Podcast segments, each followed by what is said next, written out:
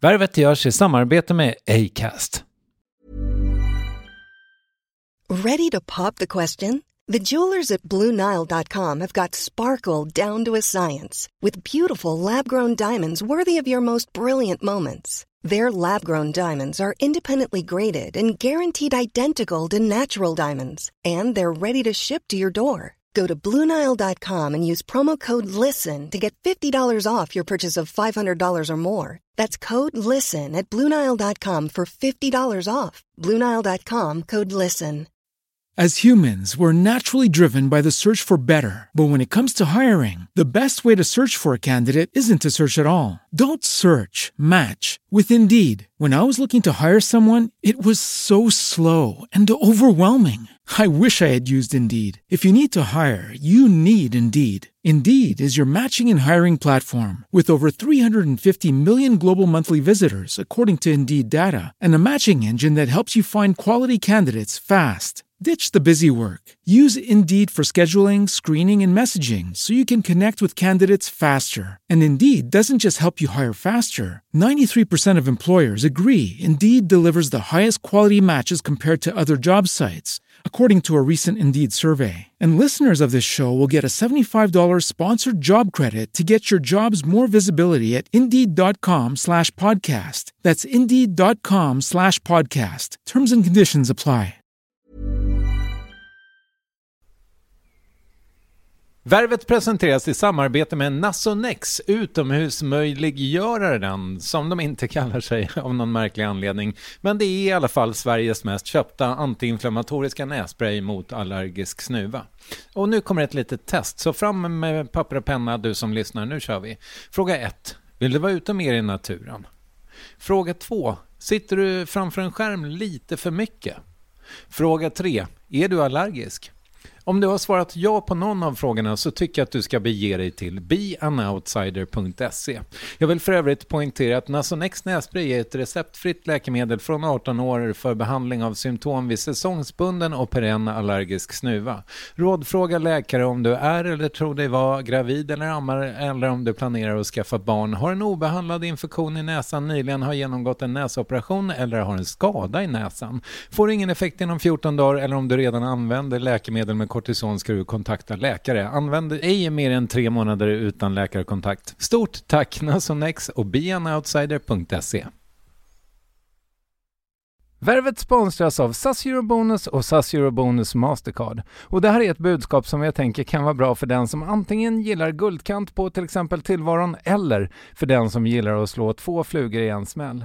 Om jag tittar på vad jag gör av med under en dag så är det typ 85% mat. Kanske tar jag en kaffe ute och relativt ofta unnar jag mig en lunch men framförallt så handlar jag middagskäk och det blir nästan alltid ungefär 327 kronor. Och jag är förvisso med i alla mataffärers kundklubbar så jag får väl något slags luddig poäng på mina köp, men får jag poäng på allt, överallt? Jag får ju inte det och det är dumt, för visst, Eurobonus kan användas till resor, lounger och uppgraderingar men otroligt mycket mer, som att bo på något av de 250 000 anslutna hotellen som finns att välja mellan. Perfekt om man vill ha en staycation med sin partner eller så. Och just nu, mellan 23 april och 5 maj, får du 5 000 Eurobonus extra poäng om du ansöker om ett SAS Eurobonus Mastercard kreditkort. Kreditkortet som ges ut av SEB Kort Bank AB, där effektiv ränta är 19,27 procent vilket exempelvis blir 47 108 kronor om du använder 40 000 i kredit i ett år. Men det är förstås inget tvång att utnyttja krediten.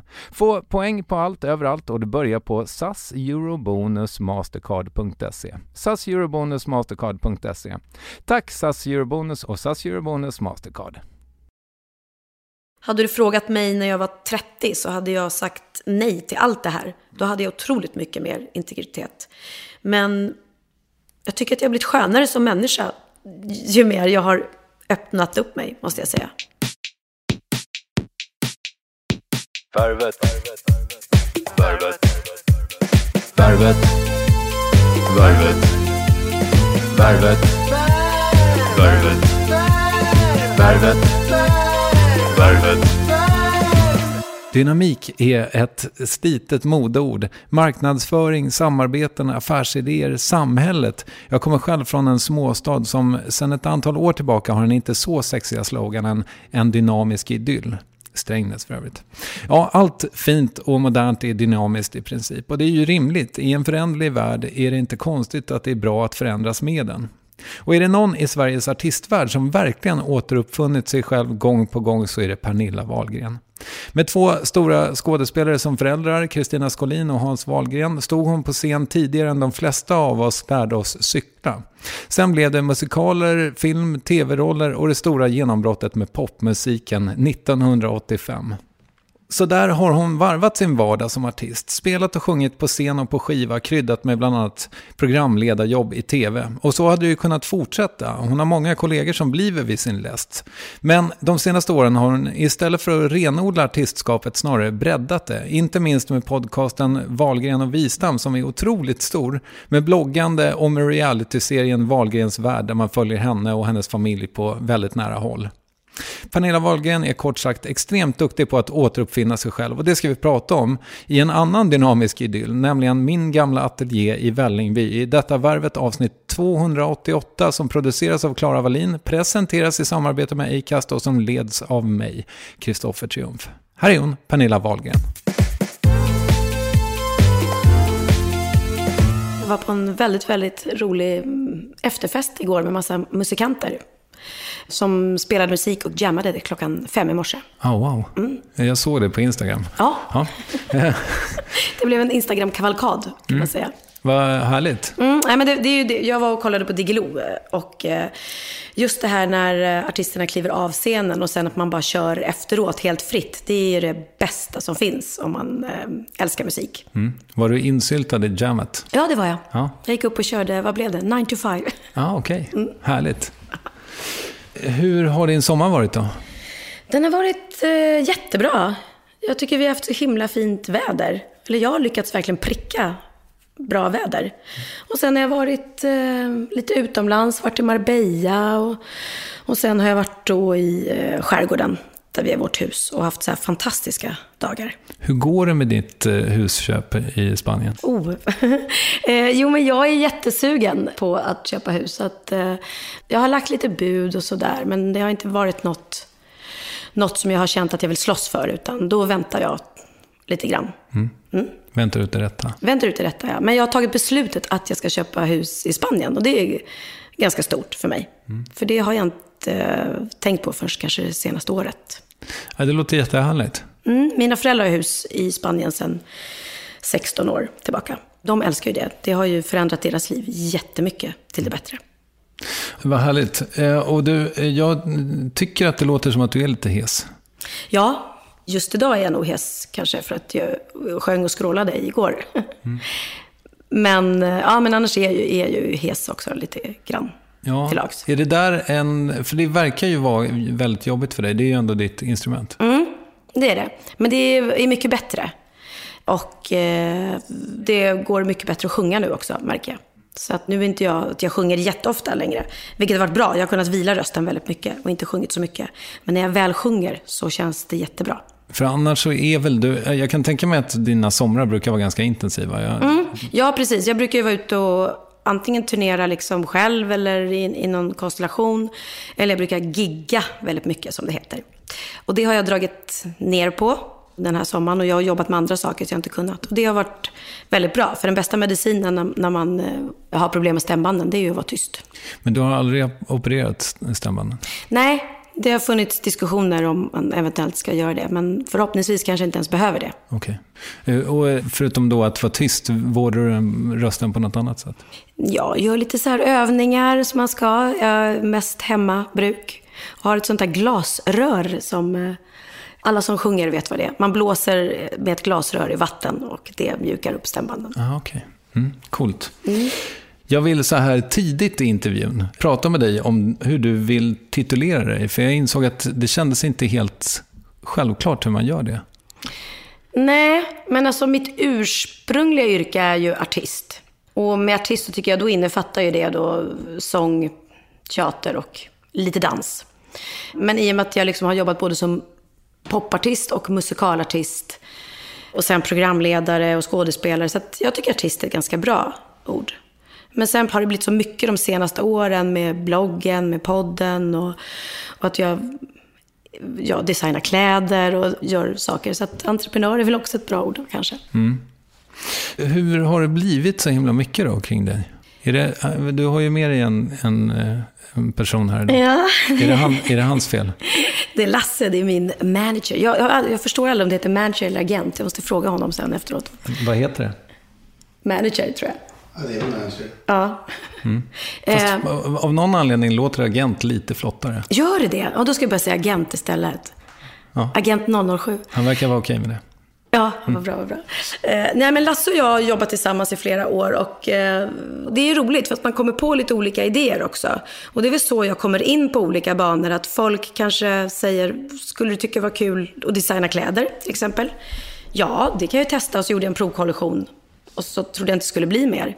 Och så blev den jätteuppskattad och nu har jag haft mitt eget klädmärke i fem år och, och det har gått jättebra. Så att det är väl lite på den banan det är, liksom, att folk slår upp bollar och så smashar jag in dem. Mm. Och någon säger så här, vill du inte göra lite porslin? Ja, Och så, ja nej, men alltså, det- mesta går ju hand i hand. Om vi säger så här, alltså, ända sedan jag var popartist så ville jag ju vara med och bestämma vad jag skulle ha på mig. Och vara med och co-designade mm, kläder till Melodifestivalen och sådär. Så att det intresset har ju funnits. Och då är det liksom ett litet skapande i sig. Som, så att det är egentligen inte så konstigt kanske att man börjar designa kläder då.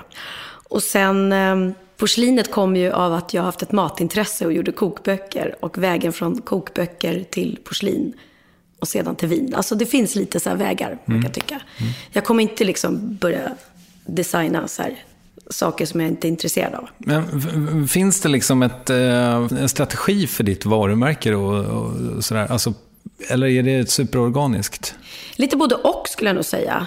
Det handlar ju om lust, att man måste tycka att det man gör är roligt och att man måste ha liksom ett intresse för det. Samtidigt som, eh, jag kan ju inte bara liksom säga ja till, ja men det där verkar kul. Och så, jag måste ju liksom förankra det med dem runt omkring mig som jag jobbar med. Är det här bra för mig och, och finns det någon framtid i det här? Mm. Och finns det saker som...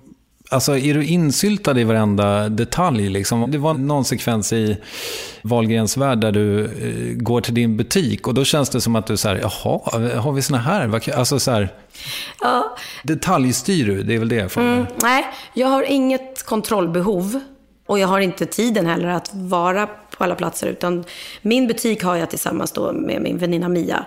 Och det är absolut hon som liksom står där och sköter den till 100% så. Men sen åker vi på så inköpsresor tillsammans. Och en del saker hittar jag och en del saker hittar hon. Men sen är jag lite virrig som person. Så att eh, nyligen var jag och köpte en hel porslinsserie för liksom fullt pris. Och sen när jag kom till min egen butik så upptäckte jag att oj, vi säljer ju till den här. Aha, Så okej. Mm. det, ja, du kunde ha fått för inköpspris. Tokigt va?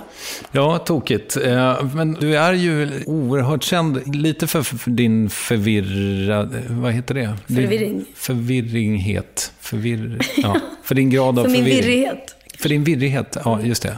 Men också eh, över det här med tidsoptimismen. Mm. För du har ju ändå jobbat i hela ditt liv i princip. Mm. Eh, Det där med tidsoptimismen, har det ställt till det ofta? Eller? Nej, alltså egentligen inte. Inte mer för mig själv att jag, eh, om jag är sen, att jag blir stressad, att jag inte gillar att stressa. Men jag har ju aldrig missat en föreställning eller jag håller inte på att missa plan eller tåg. Utan jag menar så att även om jag är en tidsoptimist och ofta är sen så är jag ju inte sen till den grad att det förstör liksom mitt jobb eller att jag förstör för andra. Någon kanske kan sitta och vänta på mig ibland på något möte. Men det är inte så att jag skulle låta en publik sitta och vänta för att jag är liksom 20 minuter för sent till föreställningen. Det finns ju inte. Det var roligt för att ehm, jag nämnde i uppvärmningen eh, Alex Larsson som du känner och har jobbat med och som är tränare. Och han hjälper mig med då min trasiga rygg. Ehm, och eh, han berättade att han hade tittat på dig någon gång när du hade kommit till en föreställning. För du spelade huvudrollen, minns inte vilken. Eh, Vad kan det här ha varit? Inte så länge sedan. Var han med själv i föreställningen? Ja, Ja, då var det förklädet. förklädet. Och det är en kvart till show och du är inte där. Och eh, så beskrev han då i detalj hur du kommer in och hälsar på alla. Och liksom, du ska vara på scen om en kvart och verkar noll stressad alls. Och sen så gör du sminket själv på 30 sekunder och sen så gör du bara allting i en enda rörelse och så är du ute på scen och så är det full... Ja. Men ja, Ja, men jag är sådär att jag vet exakt hur lång tid det tar att fixa mig själv. Och jag gör alltid mig själv för att slippa liksom ha någon sån här mask och peruktid och passa. Och sen eh, tycker jag det är viktigt att hälsa på alla när jag kommer till teatern. Så att, nej, men jag är jätte, jättesnabb, eh, måste jag säga, när jag väl är där. Men det kanske är, jag har varit tvungen att vara det för att jag är sen. och ingen röstuppvärmning eller? Mm, nej, jag är väl som Tommy Körberg där, att vi har väl bara typ så här gått in och kört. Nu var inte det någon jätte, jätte eh, sångmässig prestation, men jag har aldrig kanske sjungit upp innan föreställningar och sådär. Och jag, nej, det är sant. Många är på teatern så här, typ en till två timmar innan och sjunger upp och värmer upp och sådär. Jag prioriterar ju då att jag vill vara hemma och hinna äta middag med mina barn, kanske. Ja, det låter ju som att du har koll på läget. Jo, men det har jag. Alltså det är också lite lustigt, för jag är ju vuxen nu och professionell och sådär. Men- Och jag antar att du väcker den här reaktionen hos många i min generation. Men det, jag, jag sitter här med Pernilla fucking Wahlgren. Alltså, du var ju ändå, du var ju så himla stor för mig. Ja, ja, Ja. ja. ja men jag, ja, det, det är ju, jag träffar ju många sådana där som... Jag, nu på flyget hit så var det en tjej som berättade att hon hade precis varit i sitt... flög du hit från Lidingö? Nej, alltså jag har varit i Båstad. Ah, Okej. Ja. Jag flög hit från Lidingö i privatplan. Nej, jag flög hit från Båstad och då var det en tjej på flyget som stoppade mig och sa, jag måste bara säga, det här är så sjukt, jag har precis varit i mitt föräldrahem och eh, plockat upp mina gamla lådor och du var min största idol. Så jag har precis idag suttit med, liksom, jag var medlem i din fanclub och, eh, ja du vet. Och det är ganska ofta det händer att folk säger det, så det är gulligt. Vi är okej-generationen Ja, kanske man kan exakt. säga. Mm. Ja, häftigt. Jag hade ingen fråga på det egentligen. Men du, eh, hur många människor sysselsätter du då, tror du? Eh, oj. Jag har egentligen ett team som jag jobbar med som är tre stycken. Men sen är det ju också, alltså, jag tillhör ju Lifeline som är ett helt bolag med massor med människor. Och sen eh, har jag ju Wahlgrens Värld som är en hel produktion och eh, jag jobbar ju med Sofia Wistam. Äh, du vet, när du säger så här så kommer jag på att det är ju massa människor egentligen som, inte jag sysselsätter kanske, men som jag jobbar med. Men i det här då med att du eh, gör så många olika grejer, kan du beskriva din drivkraft? Nej men det är ja, att jag... Det där är så konstigt för att jag får ju ofta frågan att, att jag måste vara så här rastlös och måste jobba, jobba, jobba hela tiden. Vilket, jag älskar att vara ledig. Jag tycker det är asskönt. Men anledningen att jag älskar att vara ledig, det är ju för att jag jobbar så mycket. Så då njuter jag verkligen av att vara ledig. Så om jag inte skulle jobba så här mycket och vara ledig mycket, då skulle jag nog bli rastlös. Men drivkraften är ju att jag gör saker som jag verkligen tycker är roliga. Och sen måste jag säga den här enorma feedbacken och kärleken faktiskt som jag får varenda dag från folk som eh, kommer fram och säger inte att de älskar min musik, utan att de älskar programmet, eller podden eller bloggen. Och när du får så här mycket uppskattning och kärlek, då tycker du att det är kul att fortsätta. Är det peak kärlek för dig nu? Eller var det liksom mer på 80-talet? Nej, men på 80-talet var det på ett annat sätt. Då var det mer... Då kände jag mig nog mer jagad sådär. Sen kanske också att jag var ung, hade svårt att, att ta komplimanger, eller att folk kom fram och sa snälla saker. Men jag uppskattar det mycket mer idag. Jag uppskattade det säkert då också, men jag var lite mer folkskygg också när jag var yngre. Och tyckte det var lite jobbigt just sådär. Då var jag, alltså jag kan förstå unga stjärnor som slår igenom sådär när de, ja men just att de tycker att det är jobbigt när det blir för mycket. Och det kunde jag tycka ibland. Och idag ser jag så här, jag kanske inte går på mm, offentliga bad och sånt där för att jag kan tycka att det är jobbigt när folk stirrar. Men annars är jag supercool med hur jag ser ut också. Som nu, jag liksom går omkring helt osminkad och sådär. Så att jag är ganska håsfri och tycker det är kul när folk kommer fram. Men kan du beskriva då, om du ser tillbaka på den tiden, för det känns ju liksom, även om du hade jobbat sedan du var noll i princip, eller fyra eller vad det var, så du slog ju verkligen igenom. Och om du ser tillbaka på den tiden då, känns det liksom lustfyllt? Ja, men både och. Jag slog igenom då i Melodifestivalen. Då var jag 17. Och det blev verkligen en stor förändring. För även om jag dels som liksom kändisbarn så var jag ju van att folk visste vem jag var. Och sen hade jag hållit på med musikal en del. Så några kände till mig. Men det blev ju så himla stort i och med att vi hade inte så många kanaler på den tiden. Nej, och inte så många kändisar heller känns Nej, det som. nej, men, nej, men det var lite så. Och det kunde jag ju tycka var jätteroligt när jag stod på scen och slog liksom folkparksrekord och sånt där. Då var det skitkul. Men när jag klev av scen så tyckte jag att det var ganska jobbigt att bli igenkänd. Och att jag kände mig ganska ensam. Jag har sagt det, om jag fick ändra på någonting skulle jag nog ingått i en tjejgrupp istället. Det hade passat mig bättre, tror jag. Du och Carola. Ja, jag, Carola och Lena PH. Ja. För det där har jag funderat över, eh, för att nu har ju du barn som också är, är kända och som på något sätt, eh, dels för egen maskin men även genom dig. Alltså, hur har du tänkt på det där med, med dina egna barn? Ja, alltså självklart så har de ju synts i media och det har jag ju inte varit liksom restriktiv med egentligen. Men jag skulle aldrig tvinga dem till något de inte vill. Och de är ju olika som individer. Så min äldsta son Oliver har ju liksom hållit sig mycket mer i bakgrunden än de andra. För att de andra har ju också hittat vägar in i den här branschen och inte liksom haft något emot att synas. Och inte haft, du vet, det kan ju vara att man går på någon sån här kändispremiär, en bio. Så har ju de inga problem att följa med och då kanske han har sagt så här, nej men jag vill inte gå när det är fotografer. Målet har ju aldrig varit att jag eller de ska bli kända. Utan där är vi otroligt lika allihopa. Utan målet är att vi ska få jobba med det som vi älskar. Som är musik och stå på scenen och så. Och sen för det med sig att man blir känd. Men just kändiskapet och eh, ordet kändis är otroligt töntigt egentligen. Eller alltså själva ordet kändis. Vad har du för problem med det egentligen? Ja, du vet, ibland kommer så här ungar fram som inte vet vad är. Är du kändis? Är du kändis? Och då, de vet bara att man är känd för något. Är Liksom. de alltid göteborgare? Ja, de är alltid göteborgare.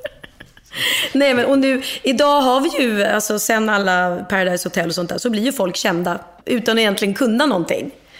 Och eh, drivkraften är väl kanske att man ska vara känd för att man har presterat något. Ja, bara apropå ordet så kan jag tycka att det är ju jättesvårt att säga så här, ja, jag som kändis, antar jag.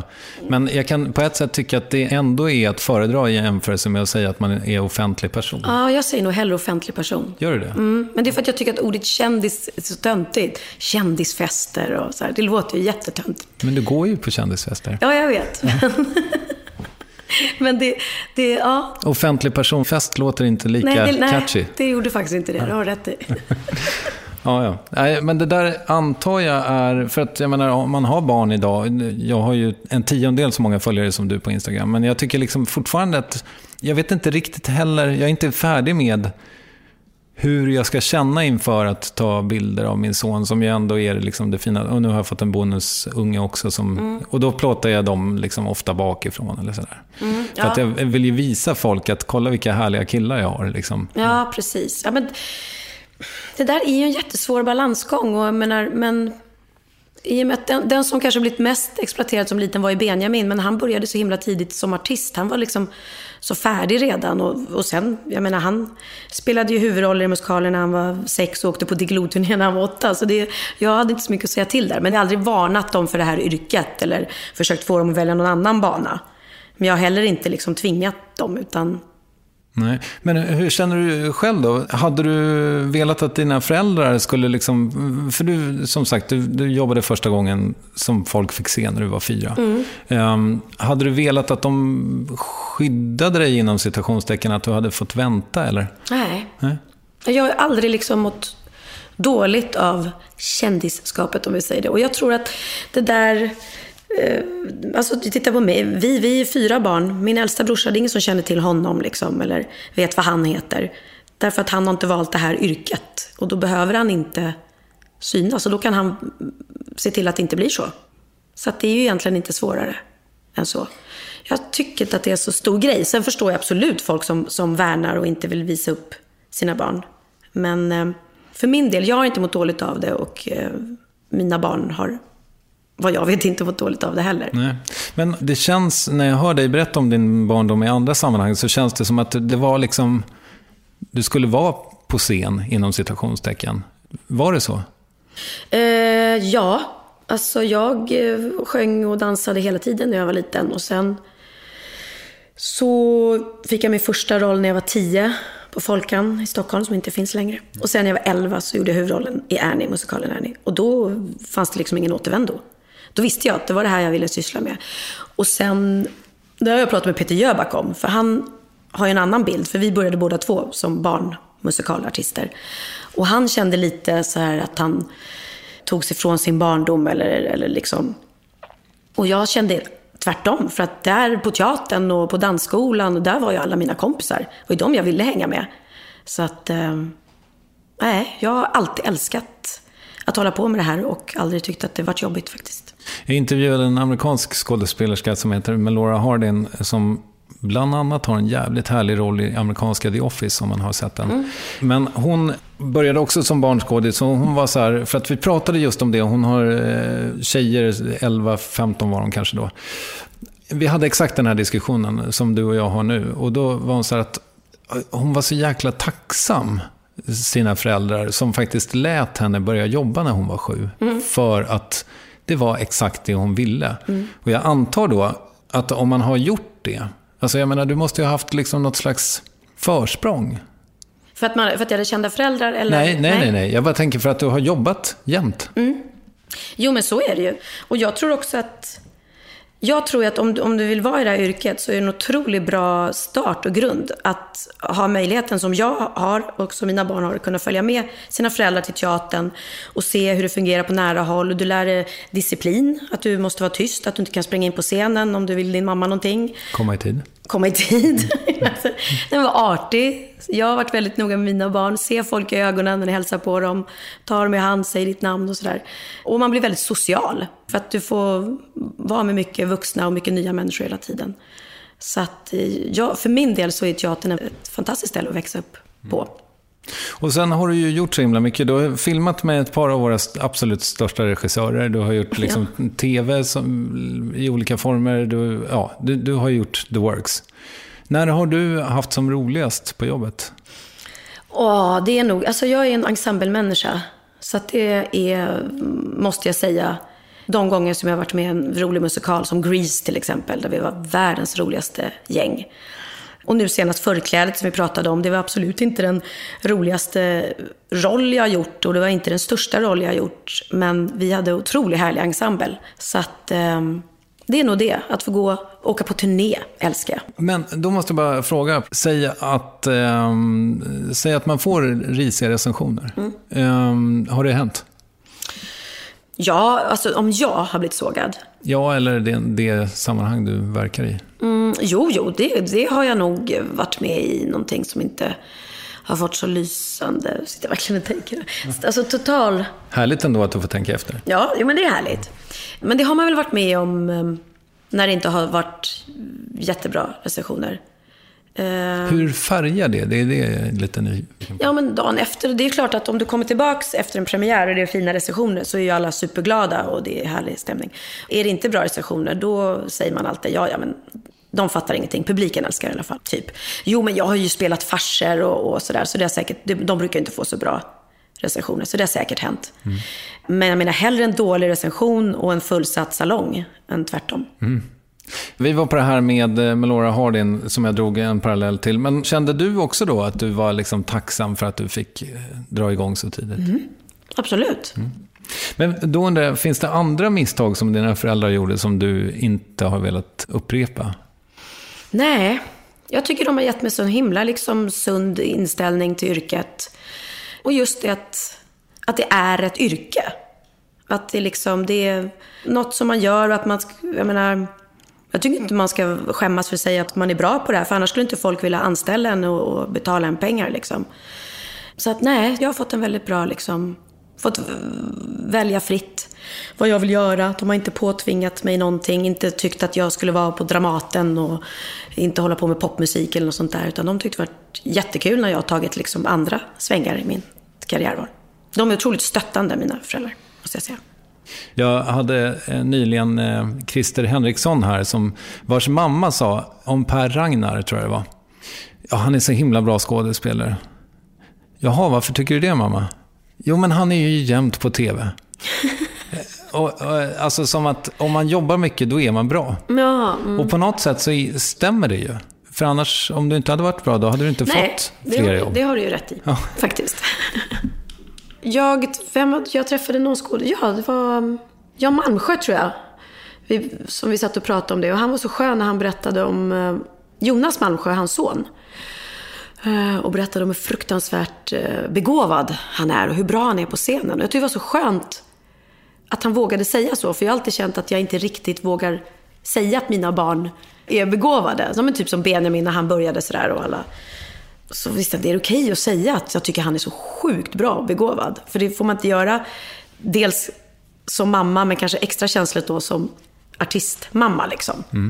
Men det ska man våga säga. Om man tycker att ens barn är begåvade ska man ju våga stå för det. Ja, det tycker jag verkligen. Och han verkar ju otroligt eh, musikaliskt begåvad. Ehm, och det borde han väl rimligen ha efter dig? Efter mig? Ja. Ehm, Nej. Nej, ja, nej jag är inte, jag, han är ju fantastisk på att skriva låtar. Och jag har ju faktiskt bara skrivit en låt helt själv, text och musik. Men sen, jag skrev väldigt mycket låtar förr i tiden. Det kan jag sakna lite. Eller tycka är dumt att jag inte gjorde mera. Men eh, nej, han har en otroligt... Men det är väl inte för sent? Nej, det är inte för sent faktiskt. Och Benjamin har en otroligt stor musikalisk talang. Så att kanske till och med kan skriva något ihop med honom. Kanske, Det är ju gulligt. Det vore ju underbart. Mm, det vore För, för, för det där med eh, det faktum att vi började med att prata ganska mycket om din, så här, din titel och det faktum att du alltid har varit artist och att du ser dig som artist fortfarande. Men det var ganska länge sedan du gjorde eh, en skiva, Ja, som man sa förr. ja, precis. Eh, är det en sorg i det? Nej, det är det inte, för det är ju självvalt. Och jag kände väl lite... Ja, men min senaste platta jag gjorde hette Beautiful Day och den typ släppte jag... Jag tänker alltid mina barn, när jag var gravid. Så 2007 tror jag den kom. Och då kände jag lite så här, ja det blev någon liten halvhit men inget. Och så åkte jag runt och spelade den plattan. Och folk ville ju ändå bara höra Piccadilly Circus. Så det kände jag lite, men gud, varför ska man spela ny musik för? Det är ingen som bryr sig. och Det, då kan jag göra andra saker och, som jag tjänar mer pengar på dessutom. Liksom. Eh, men det är klart att jag skulle ju samtidigt vilja komma med nytt material. Men det måste kännas verkligen rätt och eh, man ska inte göra saker som känns halvdanna bara. Som typ jag, och Hanna Hedlund och eh, Jenny Silver var med i Melodifestivalen för några år sedan med någon konstellation. Och det var egentligen så här, i efterhand så kände vi allihopa, varför gjorde vi det här liksom? Det var inte riktigt någon utav våran grej. Utan man blir ihopsatt och så är det lite skoj och sådär. Så ska jag göra ny musik, då ska jag verkligen tänka till innan vad jag vill göra. Men jobbar du aktivt på det?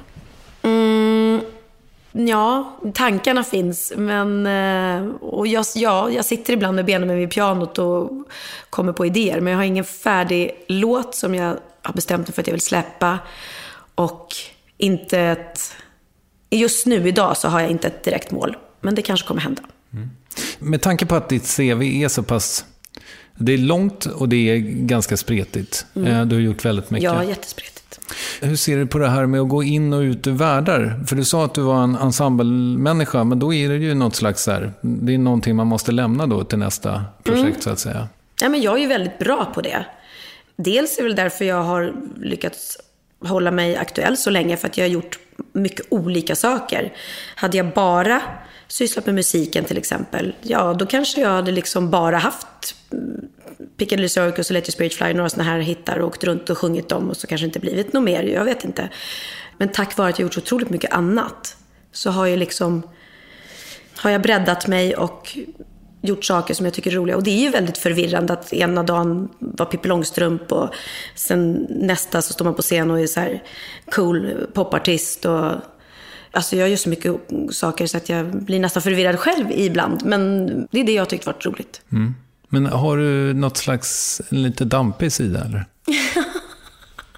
Ja. Nej, men du vet, jag tycker det är roligt att blanda saker. Det är ju det. Jag älskar humor och, och gillar att få folk att skratta och därför har jag tackat ja till att vara med i sådana här farser. Fastän det kanske inte varit det mest kreddiga man kan göra. Men det är kanske också därför som det inte har blivit någon direkt musikkarriär. För att då skulle jag ju hållit mig mer till bara det. Liksom. Men mitt mål har inte varit att vara kreddig. Så mycket kan vi ju konstatera. Nej, intressant. Men vad är det kreddigaste du har gjort egentligen då? Eh, att jag har sjungit duett med Cornelis Vreeswijk. Ja. På Öckerelåge hörs dragspel och bas. Fullmånen lyser som varen av glas. Där dansar Fredrik Åkare, kind emot kind. Med lilla fröken Cecilia Lind Och det här med mål då? Har du jobbat med mål?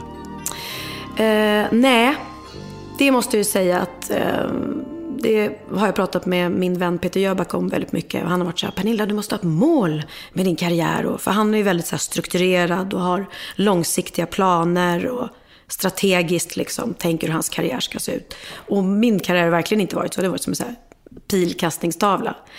Jag är ju sådär, ja men det här låter skoj och så. Så att jag är ganska dålig på mål. Men nu har jag väl som mål i alla fall att jag vill ta tillbaka musiken delvis. Inte att jag absolut måste släppa ett helt album eller så. Men kanske att jag ska liksom göra något eget. Och även stå på scen inom eh, nästa år i alla fall. Så att jag inte bara, inte bara liksom gör reality-tv och är entreprenör. Utan men har, har, du, artisten får jobb också.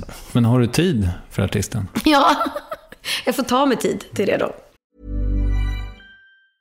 This Mother's Day, celebrate the extraordinary women in your life with a heartfelt gift from Blue Nile. Whether it's for your mom, a mother figure, or yourself as a mom, find that perfect piece to express your love and appreciation. Explore Blue Nile's exquisite pearls and mesmerizing gemstones that she's sure to love. Enjoy fast shipping options like guaranteed free shipping and returns. Make this Mother's Day unforgettable with a piece from Blue Nile. Right now, get up to 50% off at BlueNile.com. That's BlueNile.com. Hey, it's Paige DeSorbo from Giggly Squad. High quality fashion without the price tag. Say hello to Quince. I'm snagging high-end essentials like cozy cashmere sweaters, sleek leather jackets, fine jewelry, and so much more. With Quince being 50 to 80% less than similar brands.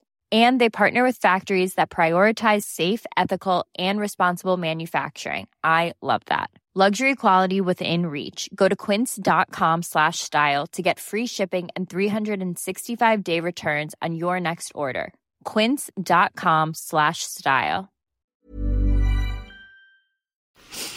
Du, ehm, när du nu tog upp Peter Jöback så trodde jag att du skulle säga att du hade pratat med din terapeut. Ehm, Jaha. har du en Han är, terapeut? ja, Peter. Han är som min terapeut. Okej. Nej, men han är väldigt mån om mig. Han är gullig. Nej, eh, det har jag inte. Jag har fantastiska vänner som jag pratar med mycket och har pratat med mycket. Så att eh, jag har gått och pratat också hos en terapeut, heter det väl. Men eh, ingen som liksom har kunnat eh, hjälpa mig som mina vänner har hjälpt mig. Absolut inte. Finns det grejer som du känner att du skulle behöva lösa med dig själv? Eh, Ja, det finns det väl säkert med oss alla, men... eh, Nej, jag känner att jag är på en väldigt så här, bra plats i livet och... eh, Att det som... Förut så kanske jag kände att, ja men... Då var jag inne så här, men gud, man kanske skulle åka till Bara Vara eller göra något sånt där. Men jag känner just nu att jag är på en väldigt så bra plats i livet och eh, det räcker för mig att bara åka liksom, på en lugn, skön semester med mina vänner. Så tanka kärlek och, och vara lite ledig. Så, och som sagt var, jag mår ju jättebra idag. Jag är inte ledsen längre. Så att just nu behöver jag ingen terapi. Nej. Vi var ju lite inne på det här med integritet. Kring barnen framför allt. Mm. Men hur har du resonerat själv kring din integritet? För jag tänker att du, du känns väldigt... Eh, du delar Mm. med dig. Jag delar med mig väldigt mycket och eh, framförallt det här när jag tackade ja till Wahlgrens värld. Eh, så var ju det ett jättestort beslut såklart. För att ska det vara reality så ska det ju vara på riktigt. Och det är väl också det som är framgången till vår tv-serie, att den är så på riktigt och no filter och eh, ja, att man får se liksom både det, de dåliga sidorna och de bra. Och både bråken och skratten och sådär. Och att det inte är liksom tillrättalagt och tjusigt. Men jag hade ju aldrig tackat ja till Wahlgrens värld om det inte var att jag innan hade haft bloggen. Där jag ibland har varit personlig och öppnat mig. Och sen podden. Där vi också, jag och Sofia Wistam då, Wahlgren och Wistam för de som inte vet att vi har en podd. Så att det ena har ju lett till det andra. Alltså, hade du frågat mig när jag var 30 så hade jag sagt nej till allt det här. Då hade jag otroligt mycket mer integritet. Men jag tycker att jag har blivit skönare som människa ju mer jag har öppnat upp mig, måste jag säga. Har det kostat? Nej, egentligen inte. Därför att ehm, jag säger ju ingenting som jag inte vill säga och eh, det är klart, även om en del grejer kan vara jobbiga i Wahlgrens värld eftersom det är inte bara jag som uttalar mig och säger saker, utan det gör ju även Bianca och så. Men eh, då kommer folk fram och säger, gud det är så skönt att se att ni också har konflikter och jag trodde att det bara var jag som bråkade så med min dotter eller mina barn. Och då känner man sig, hopp, men vad härligt. Då kom det väl något gott ur det. Mm. Jag var tvungen att gömma ansiktet idag, för jag skrattade så högt åt Wahlgrens värld när du trodde att du hade fått en allergisk eh, avokadoreaktion. Ja, Jag satt ensam på, på ett fik och var så här, "Nej, det här är så pinsamt att jag skrattar så. Alltså, eh, det var roligt. ja Grattis. tack. Men var det, var, var det, är det äkta? Ja, ja, gud ja. Är du allergisk mot avokado? Mm, ja, ibland får jag sådana där. Jag är framförallt allergisk mot eh, äpple och alla kärnfrukter. Och eh, avokado har ju faktiskt en kärna i sig. Ja, det har den. Mm. Ganska stor. Ja. Svår att missa. Nej, men det roliga med den scenen är ju att Bianca blir så otroligt irriterad. Ja, jag antar det. Ja. Men också för att jag eh, känner igen mig i att göra sådana där ljud. Mm. Jag har någon sån... Ja, men du vet ju, man kliar sig själv inne i gommen. Hur låter det när du gör det? Så låter det. Ja, jag tyckte mitt var lite mer subtilt. Det är ingen tävling kanske. Eh, Men du, vi pratade om att det, från det du var 10-11 så visste du. Och då var det liksom ingen tvivel. Och det känns ju, om vi pratar om det här med mål, då känns det som att då, då hade du ju ändå det. Alltså det var att du skulle jobba med det här. Ja, ja, det hade jag. Och eh, att jag fick mitt första skivkontrakt, då satt jag hemma med en portastudio och spelade in själv egna låtar och på ett kassettband som jag skickade till eh, Bruno Glenmark. uh, så att, ja, men då hade jag ju ett mål och en plan att jag ville, då visste jag att jag ville hålla på med musik mera och sådär. Men annars, alltså, nej, egentligen har jag inte haft något mål sådär. Det har inte varit en dröm för mig att vara med i Melodifestivalen, det bara hände liksom.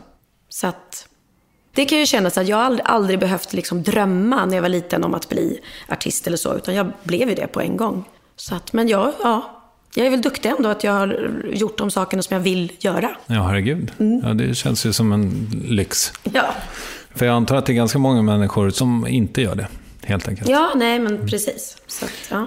Men hade du några tankar någonstans på att, nej, vad fan, nu skiter jag i det här och blir brandman, som din brorsa väl har blivit? ja, precis. Vid 52 års ålder dessutom, ganska coolt. Ja, verkligen.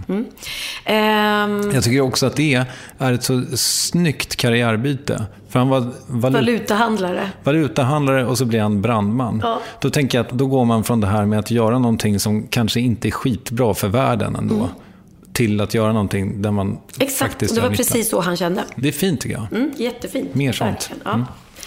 Eh, nej, det har jag faktiskt aldrig velat. Förutom när jag var liten och då var min dröm att sitta i kassan på Domus, hette det då. Nu heter det Coop. Eh, men det var ju för att jag ville trycka på knappar och nu för tiden får man inte trycka på knappar. Så, att, så det, men det gör jag ju lite med datorn. Det är därför jag kanske gillar att blogga, för jag gillar att sitta och trycka på knappar. Nej, men så jag har faktiskt aldrig haft eh, någon dröm om någonting annat. Det enda kanske är att jag hade velat filma mer egentligen. Men det är ju mitt eget fel för att jag inte har hållit mig framme liksom. Jag har inte haft någon agent eller jag har inte gått på provfilmningar och sådär. Så att där, där har jag nog varit lite lat liksom. Kan jag tycka. Men är det för sent då? Ja, ja nej, egentligen inte. Herregud. Eh, Vem var det som fick genombrott som seriös skådis på gamla dagar? Inom film? Ja, men typ Johannes Brost. Ja. Ja, han fick i alla fall en revival för några år sedan va? Ja, ja. Eh, och sådär. Nej, så egentligen kanske inte, men... Fast å andra sidan, då kanske jag skulle bli nervös och undra om jag är bra på det eller inte. Det finns ju någon sån eh, sägning om, eh, och jag vet inte exakt vad det är, men, men kvinnor i din ålder, i Hollywood i alla fall, tenderar ju att tycka att det är väldigt svårt att få roller. Därför Mm. att det skrivs inga roller för mm, tjejer över 40. Nej, precis. Ja, det är ju samma sak i musikalbranschen. Jag är otroligt tacksam att jag har fått göra faktiskt alla de musikalroller som jag har drömt om att få göra. För att nu sen i min ålder, då finns det ju liksom... Alla de här tjejerna som jag har gjort, är ju unga tjejer liksom. Sen finns det ju inga så här... Vad så, ska de sätta upp Grease igen, då får jag spela rektorn. Så du, du är färdig med musikalmålen då? Ja, målen eh, är jag färdig med. Ja. Men inte med den världen? Nej, nej, det beror ju på. Jag har tackat nej till några musikalroller sådär nu som... Där jag faktiskt har valt en mindre roll, fast för ensemblens skull. Okej. Hur menar du? Nej, men att jag var erbjuden att göra en stor roll i en musikal som kanske hade liksom varit mer utmanande för mig. Men eh, då skulle jag spela i en annan stad och sen så skulle jag inte känna någon ensemblen. Och då valde jag att göra en musikal här hemma med en mindre roll fast med en ensemble som jag visste att jag skulle ha roligare med. Okej. Så det är också viktigt att, att ha roligt på jobbet bakom scen. Är du ledsen för att du inte får vara med i den här roliga som går nu? Med din brorsa? Vad gör han? Alltså, eh, förlåt. Book of Mormons. Book of Mormon, ja. Ja, det finns ingen roll för mig där direkt. Nej. Nej, men den, åh nej, jag är inte ledsen. Jag är så glad att jag får sitta i Jag har redan sett den tre gånger. Jag vill se den tre gånger till. Har du sett den? Ja. Den är sjukt bra. Det var jätte... och vet du vad, jag såg den i New York först. Mm. Och sen såg jag den i Stockholm. Och eh, jag vet inte om det var språkförbistringen och att det är en jättebra översättning. Men jag hade mycket större behållning i Stockholm. Mm, ja, vad härligt, vad kul. Ja, ja den är jättebra. I det här med att du eh, bestämde dig så tidigt så, eh, jag hörde dig berätta i din podd tror jag, att du gick ju i princip inte ens ut grundskolan. Eller du gjorde det, men... Ja, Ja. med nöden näppe. ja. Vad, vad har det fått för konsekvenser? Eh, alltså att jag inte har gått eh, gymnasiet och att jag inte var den mest lyhörda på lektionerna kanske och sög in all information. Nej, men det har väl gjort att jag kanske inte är superallmänbildad och jag är dålig på geografi, urusel på matte. Ja, sådana saker. Men... Hur, hur var det att hjälpa ungarna med läxorna? Nej, det var jättesvårt. Det klarade jag till typ så här fyran, femman. Sen bara hängde man inte med längre. Så att, eh, nej, tyvärr. Det är väl min dåliga sida då, som jag ärvt av mina föräldrar. De hjälpte aldrig oss med läxorna heller direkt. Eh, Men då har jag fått ta läxhjälp eller sådär istället. Men det, men det där är ju någonting som återkommer. Dels så pratar du lite om det i podden, men också i, i, i tv-serien. Liksom, det blir lite underhållning med Ja, din precis. bristande allmänbildning. Och det är ju härligt att du har självdistans nog att, att driva med det. Eh, för det antar jag att det är det du gör. Ja, jo men det gör jag. Jag bjuder ju på det. Exakt. liksom. Men finns det ett komplex? Eh, nej, det finns ju inte det. Men jag kan bli irriterad ibland på att jag kan vara supersnabb och lära mig liksom manus och texter och till och med så att folk är så här, men shit vad du släpper manus fort liksom. Ja, men jag är lätt för det. Medan jag har jättesvårt att lära mig liksom årtal och viktiga händelser och sådär. Allmänbildning. Men det är som att det jag fokuserar på och är intresserad av, det går in på en gång. Och Benjamin är exakt likadan. Han är liksom, har ju varit som ett litet geni när det gäller saker. Han har varit besatt av Jönssonligan till exempel. Och då kan han varenda film, vem som regisserade, vem som skrev musiken, vilken registreringsplåten på bilen, det är den och den filmen. Men i skolan så då satt han och tänkte på annat. Liksom. Mm. Det kanske är något drag som, som vi konstnärliga människor har. Så kan man, kan man skylla på det då? Att man inte är allmänbildad på grund av det. Ja, kanske.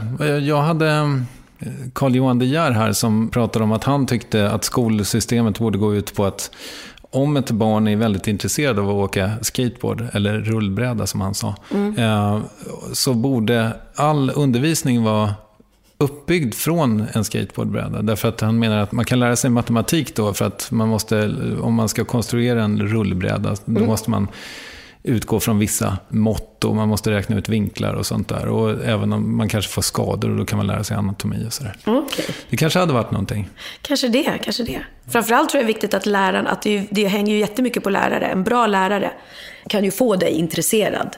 Och vilja, jag vet Bianca sa det, det är en ganska bra idé. Hon tyckte att alla lärare skulle gå så här teaterutbildning. För att lära sig liksom att ta en klass och verkligen titta på dem och få dem intresserade. Och inte bara stå och rabbla liksom. Nej. Nej, verkligen. Jag, jag, blev tillfrågad om jag ville vara med i något projekt där man skulle söka upp en lärare som hade betytt någonting för en. Och så skulle de väl göra innehåll av det på något sätt. Okej. Lärarförbundet kanske. Men jag kom inte på någon så jag kunde inte vara med. Nej, ja det är ju tråkigt. För man önskar att man hade den där, och, ja jag är min gamla fröken och, och sådär, som man verkligen tyckte om. Som du lärde dig i Stockholm. Mm. Och jag älskade att gå i skolan fram till högstadiet. Sen var det andra saker som lockade mer. Och då menar jag inte sprit och eh, killar, utan eh, teater och sång och dans. Vilka människor har varit viktigast för dig då i din karriär? Eh, alltså ja, det är jättesvårt. Mm, Jag har inte varit någon duo eller så, utan... Men det finns en person som jag har jobbat väldigt mycket med som återkommer mycket. Det är Ola Forssmed. Vi har gjort extremt många produktioner tillsammans och haft väldigt, väldigt roligt ihop. Men, men jag har ingen sån där parhäst eller någon direkt som jag kan När det kommer till det du kan då, vem har lärt dig mest? Ja, jag tror att jag är liksom självlärd. Jag kan inte komma på någon... Jag kan inte säga någon regissör som har betytt jättemycket eller ehm, någon mentor eller så direkt. Jag tror att jag suger åt mig liksom av alla begåvade skådespelare och artister som jag fått jobba med genom åren. Så lite. Ja, rimligt. I det här med att du har stått på scen i hela ditt liv, är det ditt rätta element? Ja, alltså jag trivs väldigt bra på scenen. Jag trivs väldigt bra med att få underhålla folk. Och eh, på senare år så har jag blivit bättre på att ta en publik också. Inte bara gå upp och sjunga, utan även ja, mellansnacket, få folk att skratta. Så det är ju, och det tycker jag är väldigt roligt. Och det har ju göra med att jag har blivit mer säker på mig själv och sådär. Så det är det bästa som finns om man, om man gör ett gig och så pratar man emellan och så skrattar de jättemycket. Det känns bra. Vad behöver du för att göra bra ifrån dig? Eh, en bra publik. Ja, nej men alltså det, jag, jag har ju uppträtt på så otroligt mycket olika ställen. Jag menar, det är ju så, ena dagen så står man på en jättestor scen i någon festival med massa, flera, flera tusen personer. Och sen nästa dag så står jag på någon liten skärgårdskrog liksom, på en pytteliten scen. Och då måste du lära dig liksom att ta publiken på olika sätt. Och det har jag blivit väldigt bra på genom att jag har gjort så mycket olika genom åren. Så att, och när, om vi pratar liksom musikal då, som du också har gjort otroligt mycket. Är det samma spelregler? Allt du behöver är en bra publik? Eller sitter det i manus och ensemble? Och, Ja, musikal är ju, är ju precis, där sitter det ju bara i, i ensemblen och regin och allting. För där ska du ju egentligen inte ta in publiken. De ska ju vara som att de finns där. Det är inte förrän applådtacket man liksom tar in dem. Sen självklart är det ju, jag menar, du vill ju beröra. Det finns ju inget bättre än att få folk att skratta eller gråta. Då har man lyckats. Kan man på ett sätt säga att liksom, tv-serien och podden och Instagram och bloggen, är det också en scen? Ja, det är det ju. Och som sagt vad det konstiga är att just podden och Wahlgrens värld har ju... Jag har nog aldrig varit med om att så många människor ger så otroligt mycket uppskattning och kommer fram konstant. Så att det är ju... Det är sällan någon kommer fram och bara säger Gud, jag såg dig i den och den musikalen. Gud, vad bra du var. Eller, Åh, jo, de brukar säga att de älskar Piccadilly Circus. Det får jag höra ofta. Sådär. Men annars så är det ju liksom... Eh, ja, och då blir det så här, hopp. Det är märkligt, för det är en ny grej egentligen för mig. Det här. Men det är roligt att det är så uppskattat. Och hur är det då med beröm? Tar du in det? Är du duktig på det? Eh, ja, jag blir jätteglad. Absolut. Så att folk är ofta så här, gud förlåt, förlåt att jag stör, men jag måste bara säga. Då blir man ju jätteglad. Om jag inte är på sån här, eh, typ Gröna Lund med ungarna. Det är lite jobbigt när folk kommer fram och ska stå och chitchatta och man ska vara mamma och ha koll på barnen. Nu låter det som att jag har småbarn, jag har bara ett. Men Men du har gjort många i dina dagar. ja, det har jag. Ja, det kan ingen ta ifrån dig. Nej. Men hur kom det sig att ni gjorde, hur kom Wahlgrens värld till? Eh, jag fick... Jag måste tänka. Jo, vet du vad det var? Det var nog att vi gästade Arga snickaren.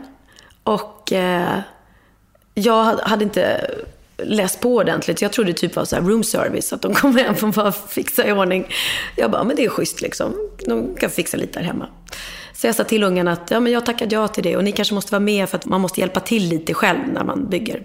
Men jag hade ju ingen aning om att han skulle kliva in där och bara liksom vara helt galen och skälla ut oss och öppna upp alla mina kaosrum som jag liksom dolt så här för att det ska se tjusigt ut med min perfekta värld och bara Åh!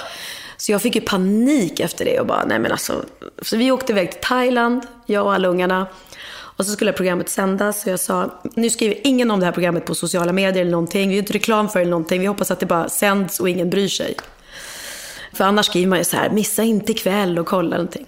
Och sen dagen efter så bara Nej men det bara rasslade till. Och folk bara, gud, jag älskar er, du vet fantastiskt. Och, och jag bara, va? Jag trodde liksom vi skulle bli hatade. Jag trodde folk skulle tycka vi var white trash-familjen liksom. Och kaos och Bianca började gråta. Och, ja. Eh, och efter det så fick jag jättemycket erbjudanden då från produktionsbolag som ville träffa oss och göra en typ av realityserie. Och jag sa att nej men det, det kommer inte gå liksom. För Varför? Att, nej men jag och Bianca hade en väldigt stökig relation och jag kände att det där var så otroligt utlämnande och jobbigt. Så jag bara kände, jag vill inte göra mer. Men sen så hittade jag till slut, eh, gick jag och träffade några stycken och sen hade jag möte med Elk då, som är produktionsbolaget som gör Wahlgrens värld.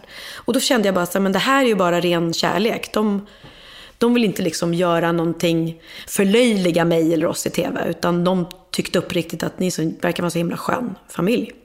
Och eh, ja, på den vägen är det liksom. Och det har mottagits jättebra och jag tycker programmet eh, är väldigt liksom smart och roligt klippt och folk skrattar väldigt mycket. Och det roligt. Ja. Och jag tror inte, det är inte bara att de skrattar liksom åt oss, utan de skrattar med oss också. Sen är ju klart, sitter ju folk och bara, men gud, är hon helt dum i huvudet? Och vet hon inte liksom var bromsen sitter på en bil och så. Men jag bjuder ju på det, så att eh, nu är jag där. Det känns jättekonstigt. Att visa upp sig så privat. Men, men ja, nu, nu har jag redan gjort det. Så att det är bara att åka på. Men även om det är er vardag så att säga, så är det väl ändå lite uppvässad antar jag?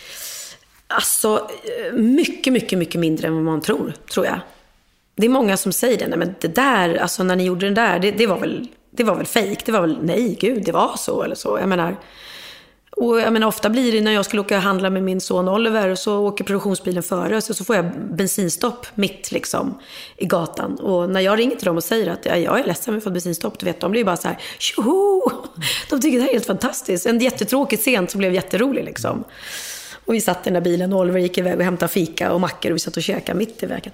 Så att eh, ofta blir ju faktiskt vardagen, den blir lite knäpp och konstig och tokig med mig. Så vi behöver inte skruva till det så himla mycket, det gör vi själva. Men det filmas otroligt mycket eller? Mm. Vi filmar ju otroligt mycket, ja. Så att då kan man liksom se till sen också att ta de bitarna som verkligen är underhållande och roliga eller sorgliga eller bråk. Är du med och tittar på klippning och så? Ja, det är jag. Så jag får godkänna själv. Ungarna med? Ja, Och är är det roligt att jobba med? det är jätteroligt men det är jättejobbigt också. Det är det. Det är ju krävande och det är svårt också eftersom det inte finns något manus.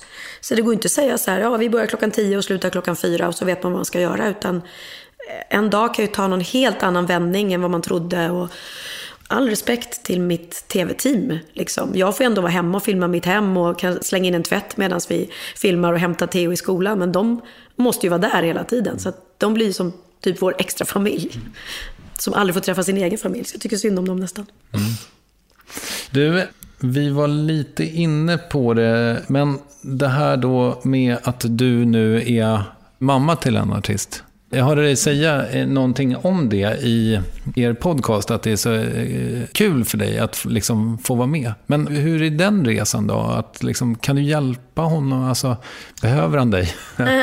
Eh, nej, alltså Benjamin är väldigt mån om att stå på egna ben. Och uh, när han var liten så då gjorde vi lite grejer ihop. Sådär. Vi gjorde bland annat Allsång på Skansen tillsammans.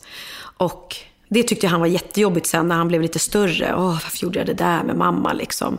Och då var han så här, nej. Så vi har tackat nej till hur många erbjudanden som helst att göra saker tillsammans.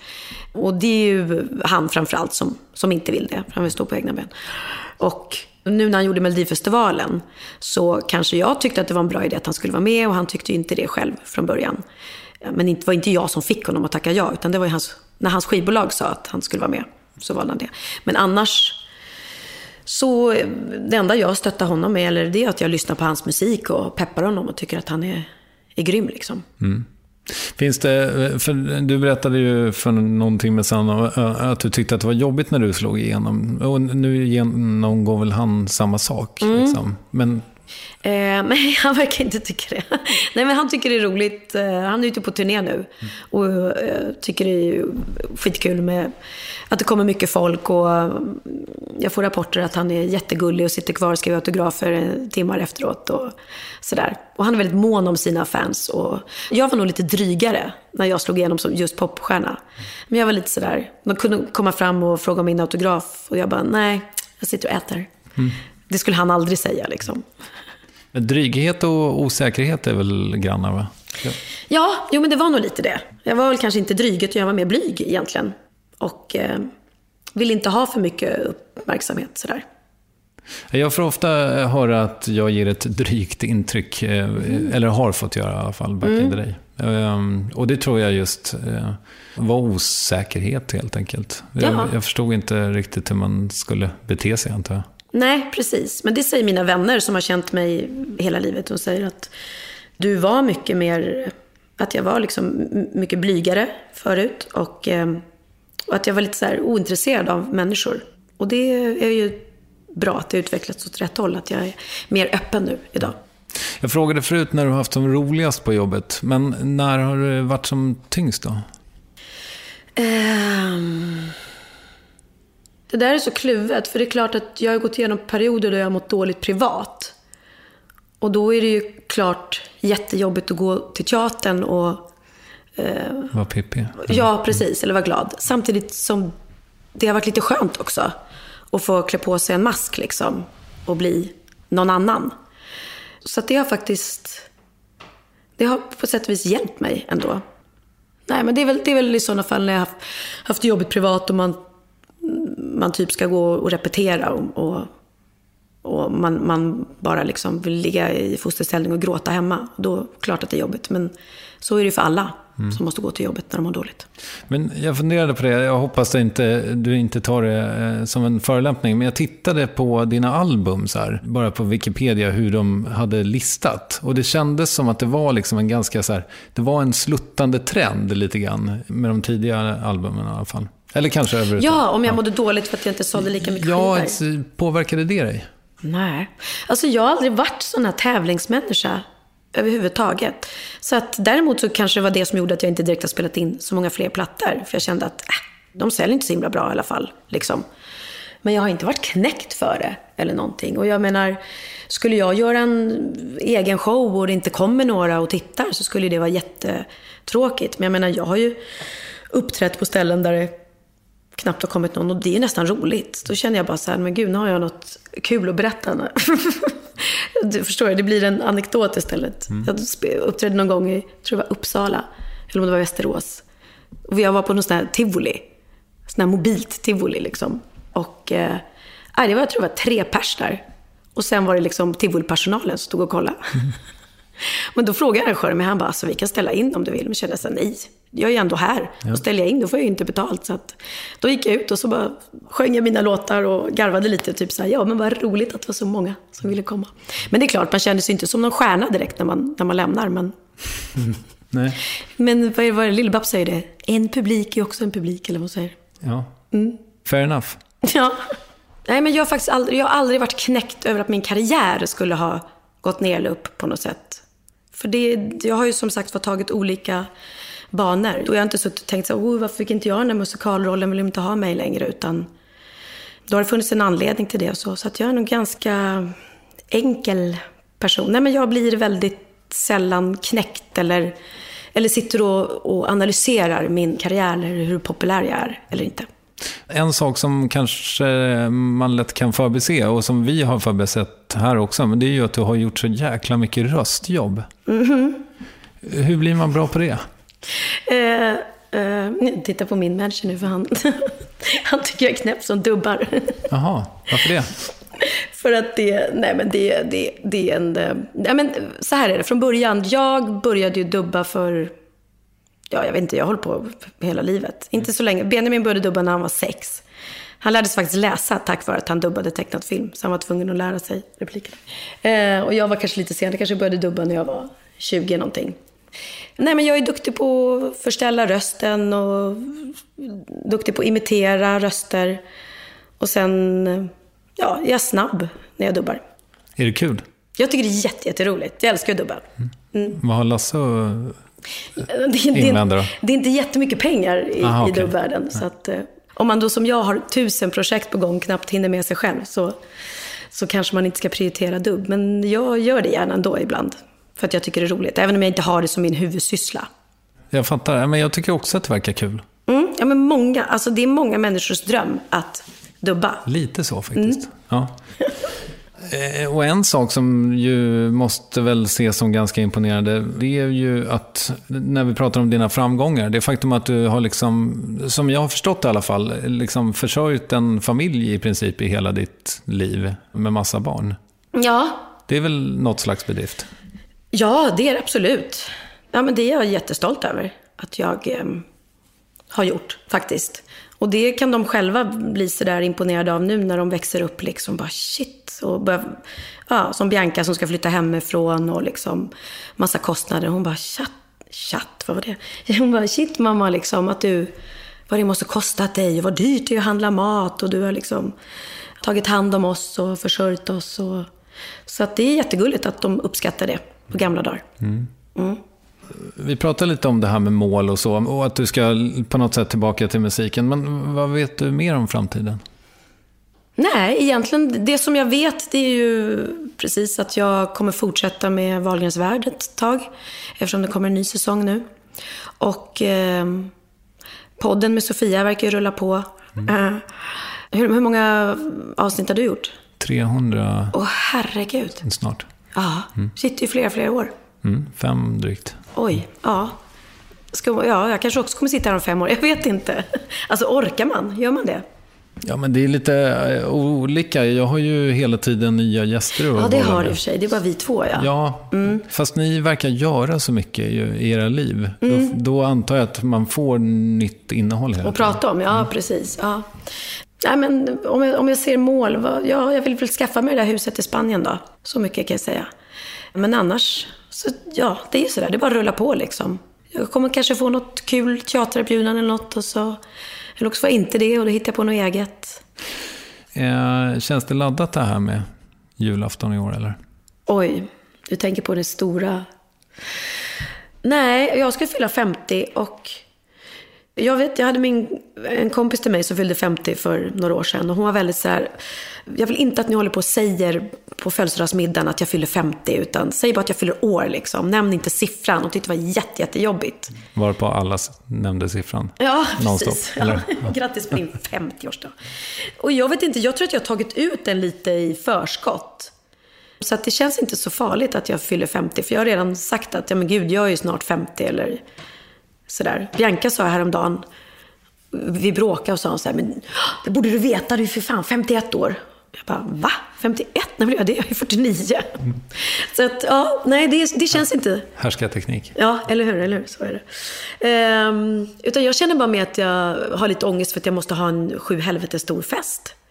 Och jag tycker det är skitjobbigt att fixa fester. Men det är lite svettigt kanske på själva julafton. Många har planer då.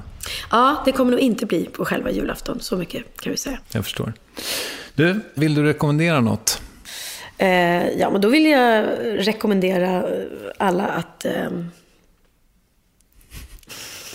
Gud vad du letar. ja, verkligen. Finns det något där ute? Finns det något där? Löv. Vänta, vad har vi? Ja, ja, men då rekommenderar jag alla som inte har sett Wahlgrens värld än att titta på den. Okej. För att du är stolt över det? Nej, men för att det... jag- Stolt? Jo, nej. Jag vet inte om man kan vara stolt över det. Det är lite konstigt. Varför inte det? Ja, jag vet inte. Därför att det är inte, man jag är ju ingen roll liksom. Jag är ju bara mig själv. Och då är det svårt att vara stolt, tycker jag.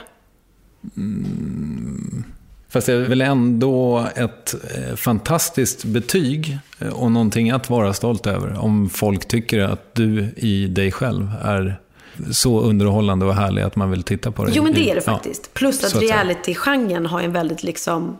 Du jobbar ju, måste ju slå underifrån. För att det är inte så att... Reality brukar ju vara liksom, antingen så är det ju bara såna här Hollywoodfruar som bara är sönderopererade och bara springer och shoppar. Eller också är det byfånar liksom. Så att vi är något mellanting då. Vem tycker att jag ska intervjua i Värvet? Åh, Ja, men Linus kan du väl intervjua då? Linus Wahlgren. Tack så hemskt mycket för att du tog dig tid. Tack för att jag fick komma. Ja, Pernilla Wahlgren. Och om du inte är en av den kvarts miljon människor som redan följer henne på Instagram så kan jag berätta att hon finns där under namnet Pernilla Wahlgren helt enkelt. Jag hoppas att du gillade dagens avsnitt. In och kommentera på Värvets Instagram som heter Varvet. Och nästa vecka blir det ett något annorlunda samtal, i alla fall i jämförelse med det här. Då har du Leo Carmona, mer känd under namnet kinesen i hiphopgruppen Kartellen. Jag var flykting och, och eh, vi var fattiga. Jag hade ingenting. Förstår du? Jag hade inte haft någonting på flera år. Så jag tror att det var nog eh, taskig självkänsla och det här med kriminalitet. Varje gång jag lyckades med någonting i den kriminella världen, när något jobb eller vad som helst, så växte min självkänsla och mitt självförtroende. Alltså det kan låta sjukt men tyvärr så var det så för min del. Ja, ett sjukt spännande samtal vågar jag lova. Jag hoppas vi hörs då. Puss och kram!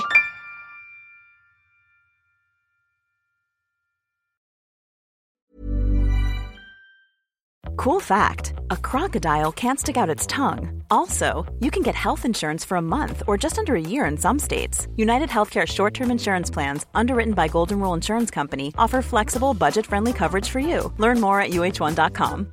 Hi, I'm Daniel, founder of Pretty Litter. Cats and cat owners deserve better than any old fashioned litter. That's why I teamed up with scientists and veterinarians to create Pretty Litter. Its innovative crystal formula has superior odor control and weighs up to 80% less than clay litter.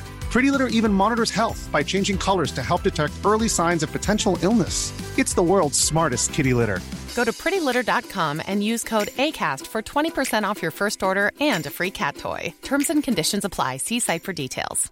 Hey, it's Paige DeSorbo from Giggly Squad. High quality fashion without the price tag. Say hello to Quince.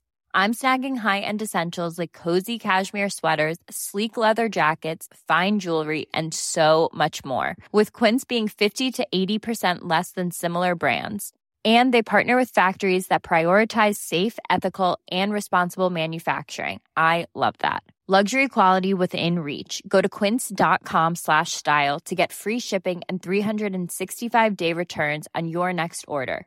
Quince.com slash style.